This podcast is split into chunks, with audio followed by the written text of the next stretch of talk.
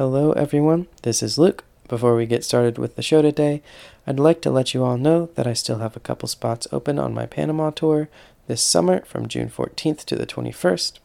It's with the Terra Foundation, and all proceeds will go to disadvantaged girls in Sikkim, India. The tour is open to beginner and intermediate birders and will be aiming to get people good looks at and photo opportunities of a large array of tropical species, from keelbilled toucan to snowcap and golden hooded tanager. More information and pictures will be linked in the podcast description, and you can reach out to my email at ldtbirds37 at gmail.com to sign up. Anyways, on to the show.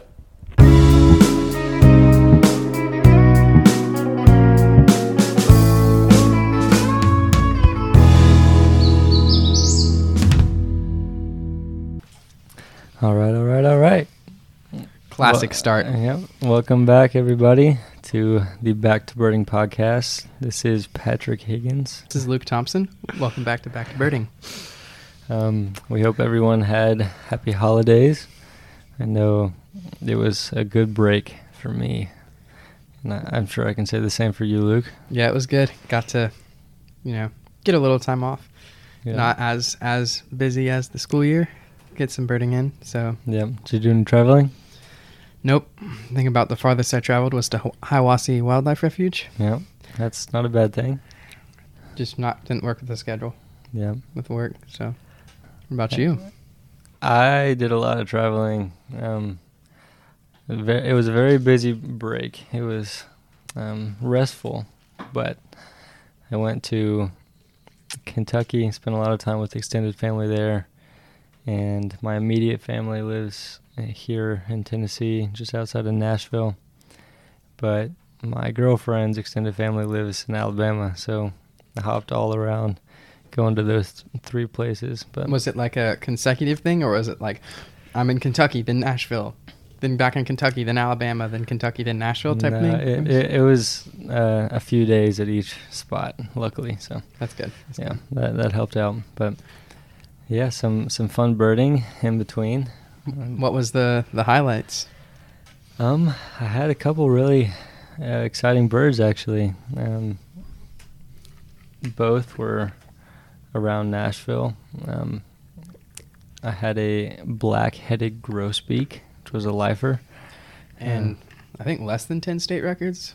Uh, yeah, around that, I think there was a big surge in the '70s, um, but uh, yeah, for whatever reason. But um, yeah, I think that was potentially the first Davidson County record, which is Nashville. Um, but that was just in somebody's backyard at their feeder, so that I didn't have to work too hard for that one. But a beautiful little bird, and I was um, very excited to get my bins on. what Um, is a black-headed grosbeak? Man, I probably know less about this species than you do, honestly. uh, the one we had was a juvenile slash female, so um, it was relatively drab. Um, there was a little bit of yellow um, on the shoulder, but you know, Yeah. overall just kind of brown and pale. But Yeah. So, if you're an Eastern listener, which I'm sure most of you are, black-headed grosbeaks are the close relative to rose-breasted grosbeaks, which is a species that, at least here in Tennessee, we get pretty regularly in the spring and the fall. They breed a little bit in the mountains um, to the east of us, but they mostly breed farther north of Tennessee. And so they're related to cardinals and they're related to tanagers, if you know those, or our tanagers, not true tanagers. Uh, it's you know complicated stuff, Yeah. but story for another day. story for another day. Yeah, when I go to Panama and see real tanagers, we can talk about tanagers. Yep. um, yeah, it's a it's a species of bird related to cardinals. They have a massive thick bill. That's about or rose breasts have a massive thick bill. It's pale. Um, All grosbeaks for that matter. yeah, that's gross beak. And in Yeah. fact, a lot of gross beaks aren't even closely related. They just have big bills. They're just Yeah. so they're called gross beaks. But the male black or um, rose-breasted grosbeak has a, sort of a black plumage on top with some white inter- intermixed. Um, that big pale bill, and then it's white underneath with a rose breast, Mhm. uh, hence the name. Beautiful bird. And then the females are more brown and streaky overall, and then a black-headed grosbeak, which is super closely related, and they actually Mhm. hybridize, I believe. Yeah, the the female of both species looks very similar. Uh, the underwing is yellow on a, or there's a patch on the armpit that's yellow on a black-headed. That is the easiest way to quickly distinguish the two species, but they are very similar. Yeah, and then the males are like, or the breeding males at least are a stunning, like bright orange Yeah. and black head. And yeah, so, but yeah, that's a that's a very good bird for the state. Another western species. Yep, that was that was a lifer for me. So Congratulations. Yeah, that was that was a nice little um, high five before Christmas. But also, I had a Harris's sparrow, which is one of the most beautiful sparrows that I think I've ever seen. But I sadly did not even get to see it. Um, I was, about to say you've never seen one. but yeah, that is true. I uh, I got a mm, three second, you know, audio sighting, but so it had been reported at the spot where it, it had been seen that every evening, as soon as the sun was down and it was dark enough to where you couldn't actually see anything, um, that's when a big surge of white-throated and white-crowned sparrows started chipping, as well as the Harris's sparrow. And just so happens to be the case for whenever I found it, um, which was about a week ago now. It came out and got some identifiable call notes, and it was gone. And I never actually saw it. So hopefully in the future I can get a, a little bit of a cleaner sighting, but I'll take it. yeah. Hey, it's still a good bird. Yep. Um, yeah, I've never I've never seen or heard one. So, and so Harris's sparrows, they are I believe the only bird that breeds exclusively in Canada, which is an interesting little fact there. that is a fun fact. and um, Interesting. they they winter sort of Great Plains. We get a couple every year in, in Tennessee, in the western portion of the state. There's been a, a few records around our area, but none in this county, in Hamilton County. That's one that I think could easily show up. It's a Great Plains breeder, or not breeder, uh, winters in the Great Plain, Great Plains, and breeds up in Canada. Hmm. And it's in this genus of sparrows, Zonotricha, I believe. Is I don't know if that's the proper pron- pronunciation. Zonos. Yeah. Um, and so many of you will be familiar with the white-throated sparrow um, or the white-crowned sparrow. It's in that same genu- genus. Again, sparrows are brown with some patterning on the face. I I think they're beautiful, but a lot don't. So Uh, Whenever you start to really pay closer attention to the sparrow species, they quickly draw you in. yeah, yeah. Someone asked me what my opinion on the most beautiful bird in the world was, and like in the top three was like LeConte sparrow. You know. Um, yeah. I don't think LeConte is top three in the world now that in retrospect. thinking, or maybe it was birds that I had seen. That Yeah. that was the question. But yeah, Harris's sparrow, and they're like massive compared to the other Zonotrichas. Apparently, I've never seen one, but again, Mhm. apparently they are just like hunks of sparrows, and they have this sort Probably of. pr- similar to the white crown, how they just kind of seem to dwarf other sparrows. Apparently, Austin was saying, uh, this is Austin's guy from Idaho. We were just uh, saw him at chasing a bird that I'm I'm sure we'll we'll get into a little bit Yeah. later, but he was saying that Harris's sparrows even dwarf white crowns, Wow. and Harris's sparrows have a, sort of a nondescript face. It's it's more like a, a pale, uh, Yeah. like tan brown in the winter, gray in the uh, in the summer, and with in in the breeding, the adults have a black throat and a gray face, versus in the non-breeding, they have a tan face but still have that that black throat, and then they also have a black crown, both in breeding and non-breeding. Uh, and then they have a pink bill, which is really cool. Yeah. They're a beautiful bird. Really a, a striking sparrow. But, Yeah, I really want to see one, but yeah. hey, Congratulations. me too. I also want to see one, but I'll I'll take a a heard one. So A heard one. Yeah. Good English. Thanks. Um, um, yeah. So, any any other birding over break? Um, I I tried to do a little um, push to get my my year list for the state up a little bit right before the end of the year, and um, got my first state barn owls, which were Congratulations. really cool. I was very happy about that. Um, so got a couple pictures I'm happy with, but um, whenever you do find those guys on a roost, a day roost, it's it's really special to get to sit there with them. So Yeah, that's amazing. that was that was great, and I know you had a run in with barn owls as well. Yeah, I'll I'll get into the that in a second. I know we had a listener ask about just like what the lists are in general. Um, someone who's a beginner. Um, so lists are just the list of species that we have. So that may be in the year. That it can go on multiple different levels. But what he's talking about, the list of species he's seen he's seen in the state for 2023. Yeah. Um, but you can go that life list in the world, so every single species you've seen for your life in the world, and down to county level. So that's that's Yeah. what the lists are for those that may not know. And yeah, but I did have a, a great experience with barn owl over the over the break. So every year I start out. This will just this will be a, a bit of just about the Hiwassee CBC. yeah, So every year I start out the year by going um, up to Hiwassee Wildlife Refuge, which is one county north of us, and about an, hour or so from us. Yeah, a little, a little, a little under an hour, I believe. And so every year I go up there for January 1st and pretty much bird the whole day.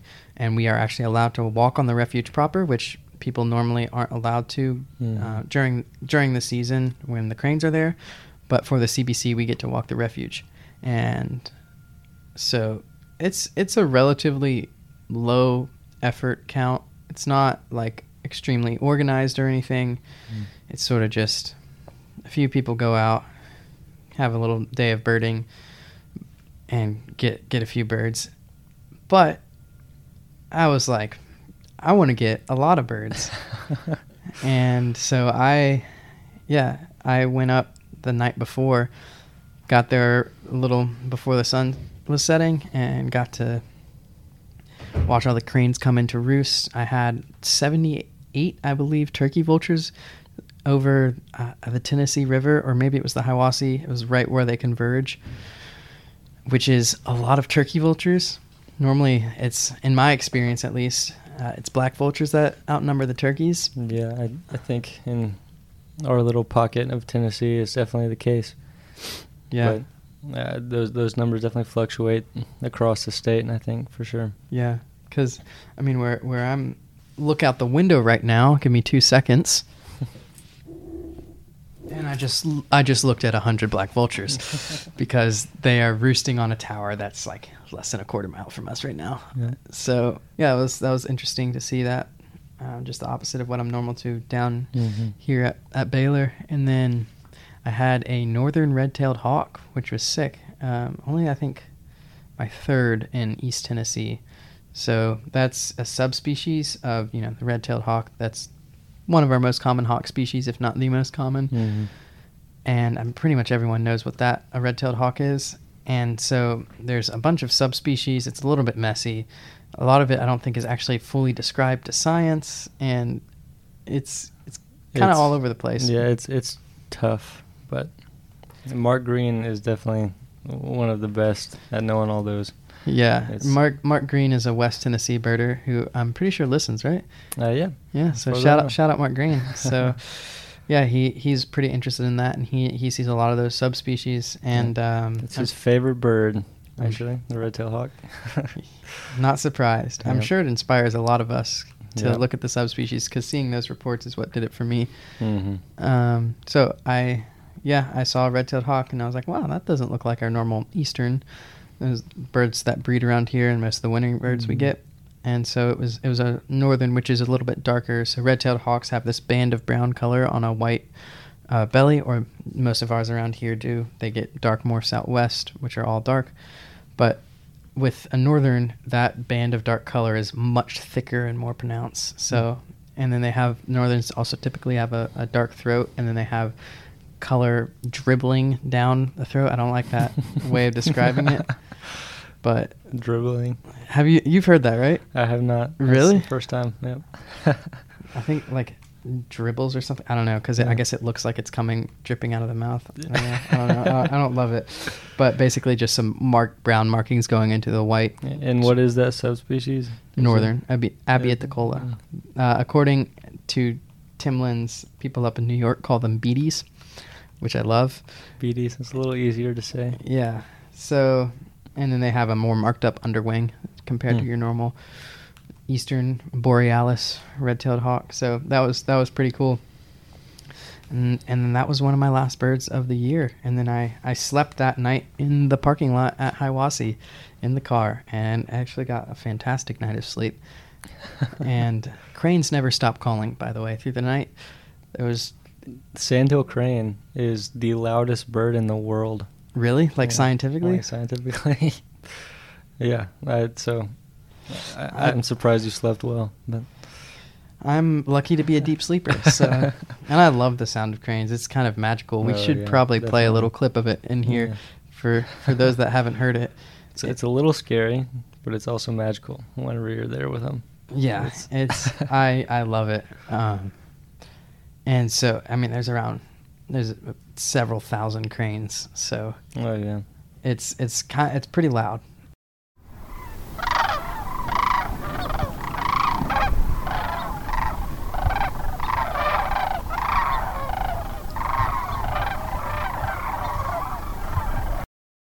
And occasionally, there's something a little bit more special mixed in. One time ever. There's never been a common crane there, Yeah. which is shocking to me. But But whooping cranes. Oh, whooping cranes. Yeah, yeah, Yeah. yeah. And uh, I I believe I have a three three crane checklist from there when I was six, when there was a hooded crane, and I didn't know the hooded crane was there. Oh, so, really? but I remember seeing it, and because they were talking about it and showing it to people, hmm and then a hooded crane, which was the first record in the in the states, I believe, or one of the first records in the states, and then Holy a cow! I didn't realize that. yeah, and then whooping crane, which was formerly more regular, still one or two every year, I believe, and Mhm. then obviously sandhill cranes. But Yeah. Wow. whooping cranes are an endangered species, maybe even critically endangered. I'm not Yeah. sure. I Um, don't know that any of the the ones we have um, regularly migrating are actually countable. Um, I I think I think they may have decided that they were. I don't know. really. I know that the ones that migrate um, through the Port Aransas, Texas area are. those are those are the populations that were. That's like the population that's self-sustaining. Yeah. So Yeah, and I think the ones that we have at Wheeler National Wildlife Refuge and here at Hiwassee National Wildlife Refuge, if it's national, I don't know. It's- it's- I think I'm not sure. but I don't think those are self-sustaining. So Yeah, Um, I, they may have been at a point and they called them. Hmm. I don't know. I don't know. I feel like I've had that conversation where someone's like, "Yeah, you can count it," but I don't know. I Uh, feel like it would probably show up on your life list, but it's I don't know that it would. Uh, to what extent it would be contributed to data, but that's very interesting. yeah. I'm not sure, and I mean, yeah, those those birds they were trying to start a population and failed. hmm Um, It's the largest crane in the world, right? one of them at least. It's Yeah. it's a massive white bird with black wingtips and some red on the head. It's, really cool. Gorgeous. Yeah. and yeah um so yeah but I, I went to sleep that night with cranes there's a, a beautiful sunset and then woke up at midnight with to some uh, fireworks going off because midnight on new year's eve or i guess new year's day Yeah. and Sandhill cranes were the first bird that I had for the year, which I've been doing this count since 2016 or 2017. I've always wanted them to be the first bird of the year and always failed because I drive up and the count normally starts around 8 a.m. Mm. And then the first bird always ends up being like ring-billed gull or like a rock pigeon or crow or something. Yeah. Song sparrow one year because the car broke down on the side of the road. It's a story for another day. Mm, Um, typical. yeah, so that like they were calling when I woke up, and I was like crane first bird of the year, yes. And then about 20 seconds later, a great horned owl was going off right outside my car. So that was a, a great way to start around midnight. Did a little Nice. little stationary checklist there, listening. Great about- horned owl was my first bird of the year as well. Nice, Yeah. nice, It's up at Chris Agee's house, Yeah. sweet. but I didn't quite have sandhill cranes there. yeah, and uh, had the great horned owl. Went back to sleep. Woke up at 4 a.m. Made some coffee and tried to force myself to eat breakfast, but I wasn't that hungry, and I didn't have a high quality breakfast. So I just sort of went off and started looking looking for owls, and I had already had great horn, and the second owl I had was barn. So I have never had a barn owl in this area of the state. It's a bird that surely breeds pretty regularly and probably breeds in, in Hamilton County, but there hasn't been a solid record. Well, actually, there was a Jan Jacobson record back in uh, 2019, maybe, but Hmm. maybe 2020. Flew in front of his car like downtown type thing, like crazy what? but there's still pellets and whitewash apparently up in Snow Hill Road, so we should Oh, go out there. Yeah, definitely. Um, but yeah, barn owls are a species of bird that's in every continent except for Antarctica, I believe. I, think I think that's right. I Yeah. th- I'm not sure if they're in Australia, but they are actually not a true owl. They are in their own own family, the barn owls. Um, Tyto. yeah, Tyto. And yeah, they're, they're a pretty cool bird. Um, sort of pale, ghostly, Yeah. white underneath. It's like a uh, a toasted marshmallow. exactly. Yeah. Yeah. Imagine a toasted marshmallow, but if it was an owl, Yeah. and that's and that's barn owl. just let your imagination run with that because it's it's pretty accurate. Yeah. So there was a. They typically roost in either silos or old barns, but silos are pretty reliable places Mhm. for them, and I've heard that they like to be by fields and and ponds, and there is a fantastic field next to a pond, and. I looked at that, and I've always looked at that, and there's got to be thought there's got to be barn owl in that. Is, was there a silo? A- Yeah, there's a silo right next to the pond and the field. Oh man, it's pretty pretty perfect. Yeah, so we've always looked in it and never seen it, but I just played the tape when I when I walked up, and originally I, I didn't hear any response, so I was Mhm. like, hmm, guess it's not here. Turned on my car, and uh, it flushed, and I was like, oh my god, it's a barn owl. Um, and then I just continued down the road doing tape for Screech and Barred Owl. Got Barred Owl pretty easily, unlike with the the Chattanooga Christmas bird count Yeah. did a couple tries for for northern saw-whet owl, but without a method that I had have recently learned from Victor Stoll. That is apparently the the best method to get them. He's been getting them pretty re- reliably. Him and Uh, Ruben both. Yeah. Yeah. So They're uh, I think maybe unofficially, but on a uh, a really solid mission to find a bunch of northern saw-whet owls um, in their part of the state this winter. So yeah, they're having a lot of luck, which is a lot of luck. I know. Victor tried in Hardin County and failed, Hmm. but that was low country, so maybe that had something to do with it. But yeah, the habitat actually looks fantastic up there for saw-whet. So. Hmm. I was I was hoping, but no luck. There's a bunch of really thick cedars and some some fields, so Yeah, I'm sure long-eared is possible as well. yeah, we'll speak about that in a little bit too. Yeah. Um, but yeah, I played that tape. I didn't. I got the bird come in to come in, but I didn't really see it super well. Uh, but I, I identifiable looks, Mhm. and then I kept driving. I got barred owl. I failed to get screech owl and saw-whet owl. But on the way back, I was just driving back on the same road, and there was a raptor on the wire, and it was the barn owl, and let me get within ten feet eye level before it flew Oh, my away. goodness. It was insane. That's that's once in a lifetime. Yeah. Wow. It was it was wild. And then I I uh, played the call hoping it would come back in after it flushed.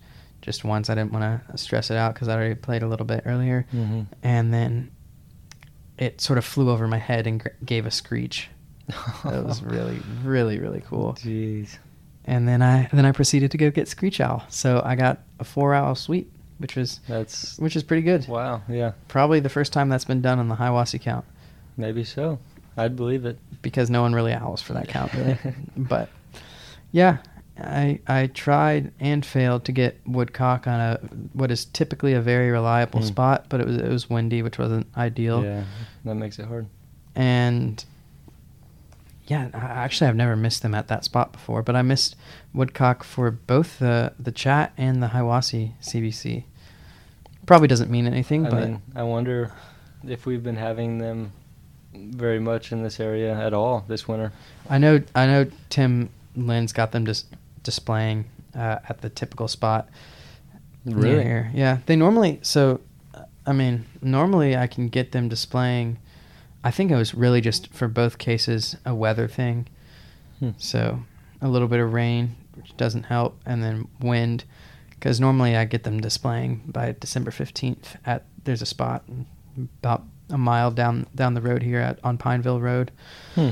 that that has them super re- regularly. And also tonight the weather is fantastic, and that Yeah. place looks fantastic for saw-whet owl. So I'm probably Yeah. gonna give it a shot. Yeah. Um, Seems like a good idea.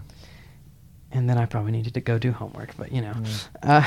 Uh, but yeah? I that happened, and then I pulled into the Hiwassee lot while it was still dark, and off in the distance I heard a single low hoot.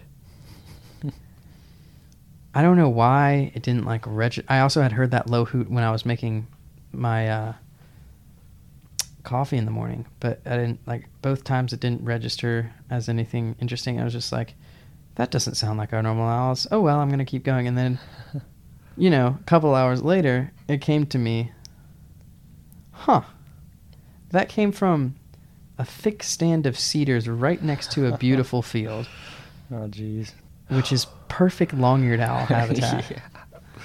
And long-eared owl is a just great bird. It's it's like a great great horned owl, pretty much in appearance, maybe a little more crisp, and uh, but a lot smaller. And so, very very very difficult bird to get. Yeah, they have one of the most extraordinary camouflages ever. Yeah. I've never seen one, but from the people who have that I've talked to about them, um, they say that they have looked at one and lost it because it was so well camouflaged. But Yeah. um, occasionally, you can get them uh, in these thick cedar stands, like he's saying. Um, I think there's only one or two historical records in our area. Do you know of more than that, or Nope. yeah?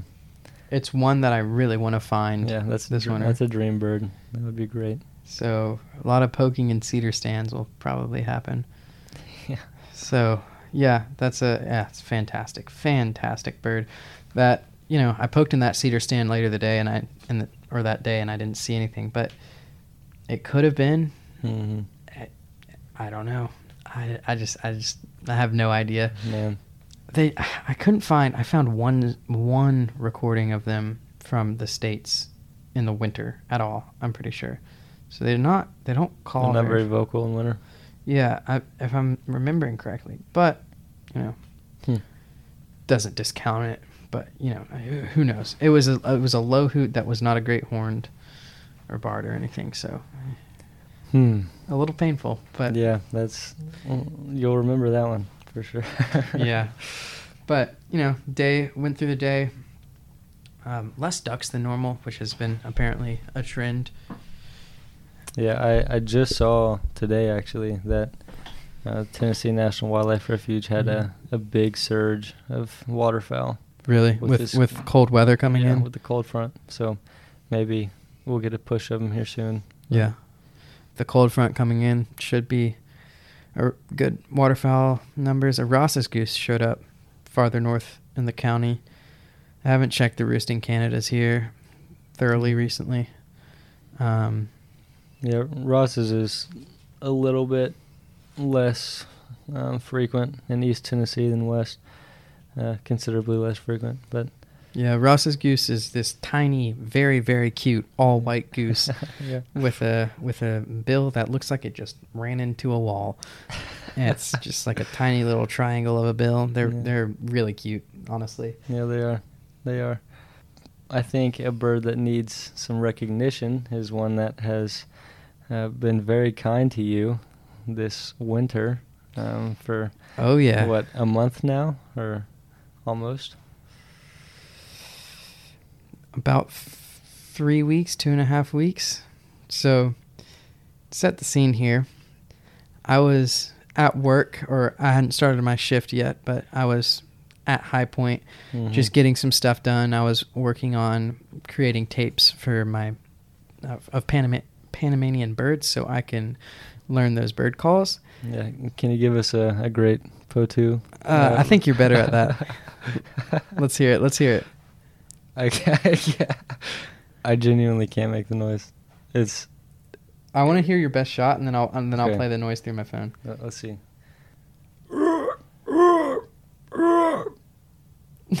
How was that? Uh, let's let's.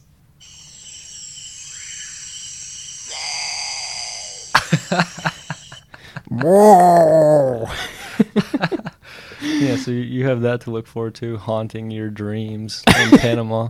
Yeah, if I- if I find one, I, if I found one on a day roost, apparently they're like massive Holy birds. cow. I would. That would be Yeah, talk about camouflage. Those guys are insane. they like they're dead sticks.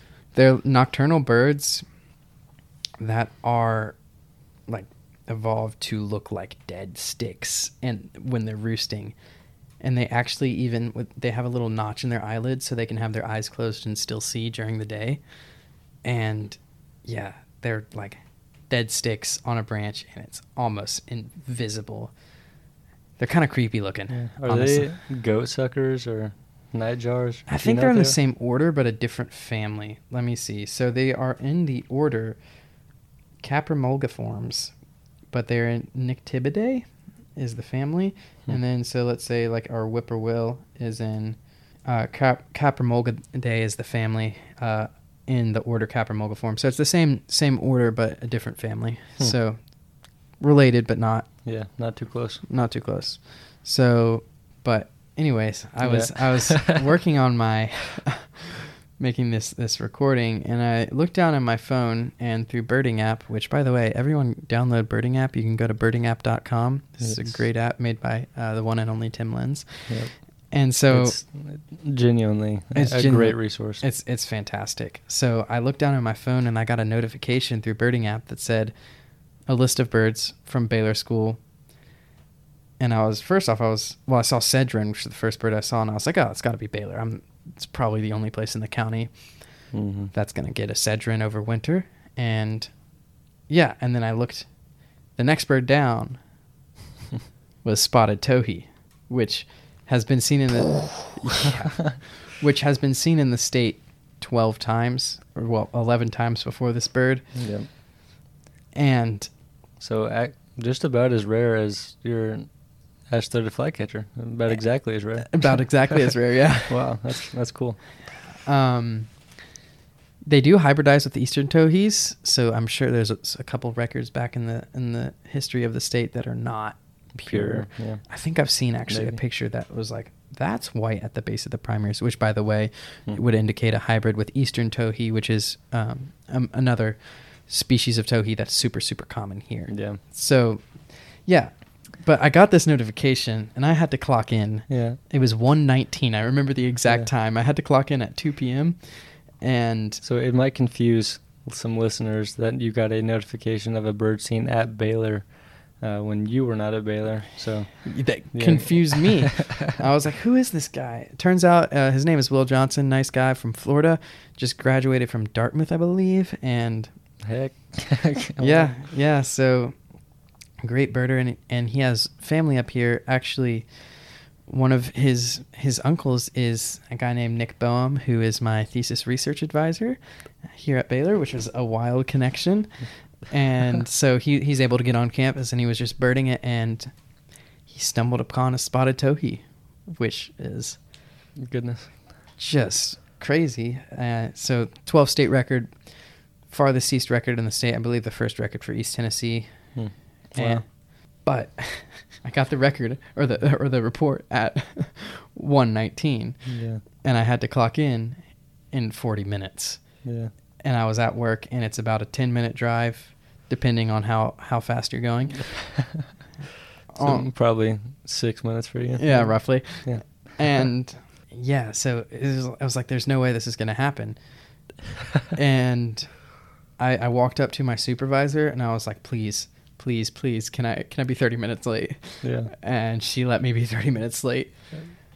Thank goodness. Uh, I, I don't.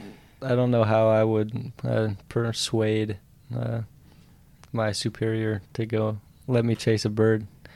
Uh, do you have any tips for that for our listeners? uh, have really chill supervisors. Hmm. Just- That's number one. Yeah, that literally they're just super nice and it it wasn't super busy. We had enough staff. It was just, you know, all those things. I was like Yeah. so she was just like, Yeah, it's fine. The stars aligned. Yeah. and so I was able to get out there and yeah, the the power line cut was pretty it's on it's on this power line cut in the backside of campus. Um actually I rarely go back to that area for birding. I normally go back there cuz a little beyond that there is a huge amount of zigzag salamanders, Hmm. which know, pretty cool. I, That's I like. I'm like a salamander. What do guy. those look like? So they there's three color morphs, three ish. It's more like two. It's two of them kind of blend into each other. Yeah. But they are a species in the genus Plethodon. So think slimy salamander that that genus. So they they don't really need a creek or anything, but they like uh, according to Ben at least. So if this is wrong, we can blame Ben Holt for that. they like areas typically that are, are, are steeper and then more moist. That's like they are a salamander. They're lungless, and Hmm. this particular salamander is at least. And so, yeah, they they are the habitat is just perfect back there for them, and so they're about I don't know, maybe a small normal size salamander, a few inches long, or like I don't know this big. How big would this be? Uh, three and a half inches long. roughly in that Yeah. in that range. And so they have striped and unstriped morphs. So the unstriped morphs are pretty much a dark gray brown all over. And then the striped morphs are pretty colorful. So they can be like really deep bright red or like an orange, orangey Wow. red all the way up into bright yellow. So they're they're pretty cool salamanders. That is cool. But yeah. Yes. So instead of zigzag salamanders, this time it was a it was a spotted towhee, but I went out into the cut, flushed sparrows, but no towhees uh, up, and I was like pishing, and no response. So I was like, I have maybe three or four minutes. I oh Jesus. what am I gonna do here? I I walked I, up a little bit of bushwhacking up the the side of the cut, um, sort of in the forest too, because that makes it easier. And got up to a point where I was like, that looks like there's gonna be towhees hiding, just some thicker tangles. So towhees are a species of large sparrow, and they're pretty skulky, and so they like these thick, tangly areas. Hmm. And so, yeah, I went up there. I was like, that looks right. And in my last ditch effort, I played a little bit of mobbing sparrow tape, some just some angry sparrow sounds. I heard eastern towhees calling, but no spotted responded. Hmm. And then in came a couple of towhees. One of them was the spotted. Not giving eastern calls, by the way. For those that are like, that's a hybrid. We've Yeah. heard it call. It's a spotted, solid. It could have maybe a hint of eastern genes in it somewhere, but there's like generations back. generate. It's pure enough to call it a spotted, in my Yeah. opinion, and with people I've talked to it about. So yeah, female spotted towhee, but I only got like a one or two second look, and then it flushed back when it saw me. I imagine some expletives were released. Yeah, yeah, Yeah. there were there were a couple people down at the base of the cut, and uh, I said something along the lines of, we'll we'll bleep this and in, in post, but something along the lines of "Holy, that's it, y'all come up here," and uh, Oh my goodness. they they were no one else saw it that day. It was just me and uh, the Dang. original finder. And then we went back out in the morning. A whole crew of people. No one saw it. We heard it. I think, in all on in all honesty, and I was part of the problem with this. There was um, too much pishing going on, where Hmm. birds were just ending up not responding, Yeah. and then there was some tape being played, and Because towhees are usually one of the most responsive. At least our easterns are yeah, extremely I- and I- responsive. the spotted s- came up to, to the pishing when it was first found, Hmm. but I think it just so many people, and there was a lot of people talking and crashing around, and Yeah. it got heard, and that was it, and it didn't get seen that day, and that was Christmas Eve, and that day I was like, this is not sustainable. Peop so many people are going to want to see that, and then I got inspired by Ruben and Victor Stoll, who uh, a couple years back put out seed and had a spotted towhee consistently coming to that seed. Hmm. After it was found, they put out seed in that area, and so Yeah, I was like, they found the bird, then put the seed instead of the other way around, which is how I, I figure most people usually find birds. yeah, yeah. But- So I was like, okay, I'm gonna do this. I'm gonna I'm gonna try it out. And so I drove over to Walmart, got a bag of black oil sunflower seed, and just spread it along this trail. So the power line cut in this area, this trail cuts the woods and then straight into a power line cut and then back into the woods. And it's right at the base of the in the valley of two hills in that power line cut. And so that spread it along the trail where the shorter grass was and then just left. I don't think anyone went back that day. Next day was Christmas. Celebrated the whole Christmas things, and I was like, all right, it's Yeah. enough time with my family. I'm gonna go out and look for for some birds for a little bit. Mm, the, the real Christmas spirit in there. Yeah, yeah, yeah, yeah. And uh, the literally the first bird I put my binoculars on when I walked to the cut was the female spotted towhee. Oh, Great looks. exciting. And so I then it, it flushed up. I walked back, um, tucked myself in the woods, and then it came back down within ten minutes. And yeah, it was crazy. It was Man. amazing. And so, yeah, And you've consistently had seed out there ever since, yeah, pretty much. pretty much. And uh, we just got done uh, chasing that bird again. Um, I, I had not had a chance to go see it, and yes. it was a lifer for me. So I had just added another lifer about an hour ago. So Yeah, yeah. Yeah, Congratulations. very exciting. Thank you, Luke. Yeah. Thank you, Will Johnson. Yeah. So, well, for the next week, I ended up, I was a little bit, I would say, over generous with my accepting people wanting to chase, and be like, yeah, and very flexible with my times, which for a day or two is is good. But after after a few days, it got really exhausting. Honestly, Hmm. walking to the cut and then back and then to the cut, and you know, Yeah. so I learned my lesson and Yeah.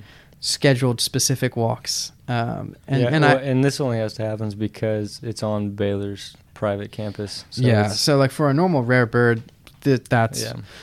that's fine. But it's Baylor's almost like a uh, a yard bird for you in a way. It's like I it- probably you have to let people in your house. Yeah. yeah I probably am on campus more than I'm at my house yeah. because I I literally am on campus pretty much seven days a week, twelve hours average, ten to twelve hours. It's, it's a lot of it's a lot of time on Wow. campus. But School pride. see, the thing is, I don't have like the typical school spirit, yeah. but I, I love this place. Yeah. So, but I just don't love football. Yeah. That's that's usually not what you see in the high school movies. Yeah. it's like, I love this place for the birds. Yeah. Yeah. But That's funny. yeah, it, it's like, I, you have to be with me. That's what the guards have told me. And consistently, honestly, people break that rule. So if you are a birder in the Chattanooga area and you see a bird on Baylor's campus, like reported, just just email me, man. Most people are good. The vast majority of people are good, but there's a few people that do come on that give it a, a bad rep, and it's yeah, Yeah. it's I have guards talk to me with relative regularity, and I really don't want to have to hide birds. So Yeah. if you are a birder who lives in the Chattanooga area that ever wants to see a bird on Baylor's campus, just email me. It's super Yeah. simple and it's very it keeps keeps me out of trouble, keeps you out of trouble, makes the guards' lives easier. hmm So, yeah. But I had to pretty much be uh, what I, I've been saying is an unpaid guide for for about a week, which is good experience for me, but It is. It's good prep. it's You, it uh, was it was a little bit exhausting for, Yeah. you know, Well, I, I imagine the exhaust the exhaustion will only increase on your uh, Panama guiding. in a way, but I think what made this exhausting is it was repetition of the same thing. And I'm as birders go, yes, I like rarities, but I more and more tend to like to appreciate like I don't care about my lists as much anymore except for the campus list. Yeah. I love my campus list, but like state list, county list, I don't really care at all hmm and so I don't chase rarities unless it's something where I like feel like I I want to like study it. A lot of the times, like Yeah. I I don't know, like with the Hudsonian Godwit, I'd only seen one or two of those, so you know. But like with stuff like a Ross's goose, I've spent a good amount of time with Ross's geese. Right. Right. But I I don't know, it sometimes and I'm guilty of this too. This this whole like obsessive listing chasing thing. Yeah. Like absolutely. So this is slightly hypocritical, but I think there's something just unfulfilling in a way about this obsessive chase for rarities Mhm. without appreciating the bird for what it is and without appreciating the Yeah. common birds. Yeah, that's that's kind of always been my philosophy on the issues. If if birds just become a number, like I, I think they've lost their value. You know, And like what if you're just chasing birds to have your life list or your state list or your county list uh, go up a tick. I don't know. That's just my opinion, and Yeah. I, not everyone has to agree with that, of course. But I think it's so much more fulfilling if Mhm. you just spend time and if you do come across a rare bird or you chase a rare bird instead of looking at it and ticking it study it mhm. and like i don't know something that struck me at the ancient murrelet chase was i went with my friend claire and we were pretty much the only two people like asking questions like what why is it here Mhm. what will these effects and i'm sure some people had them in the, their head and this is not a full knock on birders or anything but there's a lot of this like obsession with the list more than anything else which Mm. i think discounts the birds themselves and makes the whole sport not sport hobby Yeah. unfulfilling it makes it more like a sport when it's it's like that I, I think um, it's it's a little bit of a, a balance um, because competition does drive conservation, for sure. Um, and we need these birds to have habitat and um, resources conserved. So, in a way, we do, you know, want the competition, but we also want the appreciation that we've grown to have for these individual birds. Um, and the behavior of certain species and yeah um, and even like taking time to watch a vagrant or any bird um, instead of just getting a glance of it. If you sit down with it and really study it, you can learn more about um, other birds of that family or just birds in general that might Mhm. assist you in looking for birds in the future. So, and I mean, it's s- just interesting to know Yeah. i don't know and and some of the best birds, birders that you'll ever meet are people that spend the most time with the birds. Absolutely, Yeah. absolutely. I don't know. It just it it got to a point where it was like I kept seeing the same just desire to see rarity without any appreciation. It felt like mm-hmm. with a lot of the people, which is I mean no knock to them really. It's Yeah. it's natural and I understand it. I used to be exactly that Yeah. but it got a little exhausting to be around after a week. All that to say, it was fantastic. It is Yeah. fantastic to have a spotted towhee on campus. Like, it's pretty pretty incredible to to see that bird. Yeah, it's it's kind of interesting the um, the motives of different hobbyists. Yeah. Because I, I've I've heard this from other guides as well that um, they might find a, a super rare bird um, Mhm. in their respective region for their group, but it's not as pretty or you know outstanding as something else. Um, and so people that might be more interested in photography are inherently going to be less interested. So I've heard a story like that with uh, I think it was Charlie from Naturally Adventurous. That's for me my my favorite birding podcast I would say or, or Mhm. one of them. It's up there. And he was in I can't remember. I guess it was he was in Borneo because it was Bornean ground cuckoo, and Hmm.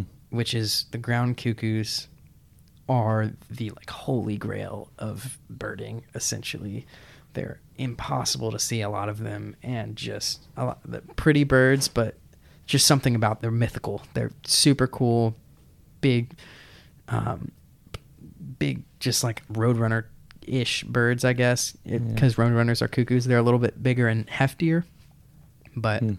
that he was with guiding a group of photographers and they heard it in the distance and he couldn't try and try and go for it because the photographers the light wasn't good so yeah Mhm. it's interesting what what drives and like no knock to the photographers. It's No, just yeah. it's not their interest. So it's um, it's just a matter of conflicting interests in some of um, yeah in, in the field sometimes. and the, but- the same thing goes no knock to people who are just obsessing over their lists it's Yeah. just for someone Yeah. who who doesn't besides my campus list which i'm trying to get a little bit better at it's probably past the point of of uh, healthy obsession um, but it, sometimes it just could be a little bit exhausting but Mhm. it, it was cool and it was cool to get that experience and uh, at this point i don't i think i have failed to show or not failed to show a single person the bird now that you've gotten it yeah, so yeah. I think uh, I think everyone has been satisfied with their free guide. yeah i accept tips Yeah. in the form of food or money for and gasoline. Yeah. Yeah. i drink the gasoline. No. Uh, it fuels me. It's like caffeine. And then i also uh, got so there was sedge wren and marsh wren this december on campus which is good. Got to see both of those. If they're still there i'm not sure that we've had some rain and the, the water levels have, have been going up. So i'm not sure if they're they're still there. I'm, i'd be surprised if the sedge wren is. Maybe it pushed out into a little bit more different habitat. Um, and just waited it out but i'm not i'm not sure if they're still there Hmm. but got those and then i was talking to will johnson the guy who found the towhee and he was saying back down in florida they just work the yellow rump flocks and there's massive yellow rump flocks on baylor's campus like Hmm. I, I reported 140 the other day and there's probably double that or something like no effort put into counting it's just ridiculous how many yellow rumps are, there are so i was i've been working those flocks a little bit and i got a white-eyed vireo which is a very common breeding bird it's a it's really a beautiful bird actually if you sit down to Yeah. appreciate it yellowy overall green flanks gray head and they have yellow spectacles and a and a white eye Yep. as the name Hence implies. the name. Yeah, it, and that was the first record for Hamilton County in the winter, which is pretty incredible. They breed; they're really common breeders, but Yeah. yeah. So that that was cool to see. Yeah. So And that is just another um, incentive to sit down with the and study the birds a little bit more. I It's like agree.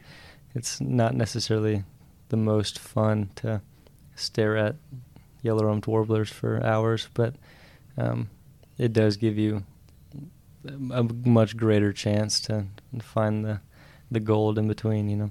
Also, I have been enjoying. I found a little spot, uh, a little bit down in a little bit of a low spot. Um, there's a, a loop of a trail on campus where most of these, or I wouldn't say most. There's so many yellow rumps on cam- campus, but a lot of these yellow rumps are because there's a good amount of privet with the berries that they can eat. Mhm. And I, I went off trail, sort of into a low spot in the middle, and there's an opening, and I just have spent some time just sitting there, and like it's kind of cool to see both how the yellow rumps behave and then how like the whole mixed flock dynamic. Just like sort of look at that Hmm. like and, and see what is feeding where, how they're feeding, and stuff like that. And like noticing the differences between Yep. individual yellow rumps been actually honestly pretty cool. That- I've been that's- that's enjoying it. awesome. Yeah, So- I, I know that was one of the first uh, major ecological studies in the 1950s. was, Really? um, five different uh, species of warbler, um, and the aim of the study was to find out what portion of the canopy that uh, the different warbler species were occupying, um, because they there was really no competitive nature between the species, um, but they all occupied the same habitat Mm. um, throughout their entire migration and Really? breeding grounds. So, um, and one of those was yellow rumped warbler. So, definitely fun to see how these birds interact with each other. Yeah, like orange crown warbler versus yellow rump was was Mm. interesting. Orange crown's always kind of working less actively, low to the ground, sort of more methodical poking. Yellow rumps all over the place, fly catching. Yeah. Sometimes they'll sit and be eating berries and they'll Yeah. fly catch, but yeah, it's cool. It's cool. Yep. Very neat. Also But- got uh, a gray catbird in that that same area. I'm sure. Yeah, that's that's an, on that. another one of those that is a, a late bird now. Yeah, that's a closely related to a, a mockingbird, and Hmm. yeah, they breed here, pass through in migration, but only a couple winter records, though they're probably much more regular than people really a- appreciate. Just because, again, you got to sort of work the forest, which is maybe not the most interesting thing Yeah. to work during the winter, but I love being in the forest, so you know, no problem with it. Absolutely. Well, I reckon it's about time to wrap up. yeah. Um, we've had some good birding the past few days, and we have some good birding ahead of us, I'm sure. So Yeah. So what owl? Yep, we are going to really try and hit the owls hard uh, this winter. So Yeah, we set ourselves. Yeah. I guess we should should tell the people. Yeah. We set ourselves a goal to see what was it, 15 species of sparrows and, what- and seven species of seven owls, in the state of Tennessee this winter. Yeah. So Um, and since the new year, we've seen, I We believe, have- 12 species of sparrows. uh, I don't know, but we do have Harris's and spotted towhee, which And Vesper sparrow. I got Vesper sparrow, which so is like a couple good rarities there. Um, and we have a really good tip on saw-whet. Um, we Thank you, Victor Stoll. Yeah, we uh, we went up to the north portion of our county and even into a neighboring county and On accident. yeah, and had a uh, uh, a call in return to some playback we were doing, but um, It was windy. It was very as windy. all. Yeah. Yeah. Um. So, but Habitat it- was it- it perfect. did- yeah, perfect habitat and uh, good chance that it was our target bird. But we're gonna keep Keep, keep, keep looking. at it. So, And I'll probably give it a shot here. I might snag some dinner on campus. yeah. and then give give the saw-whet a a good old try. There's some habitat not uh, too far from here, so Mm. fingers fingers crossed. I get this this first Hamilton County record. I can finally have a, a county first to my name. Yep. But yeah, But yeah. So some exciting uh, sparrowing and owling ahead of us. yeah, we'll we'll keep y'all posted. absolutely. But yep, we uh we hope you all had a good New Year. Yeah, Uh, and happy we'll s- 2024. Yeah, we'll we'll see y'all on the next one. All right, I'll see y'all.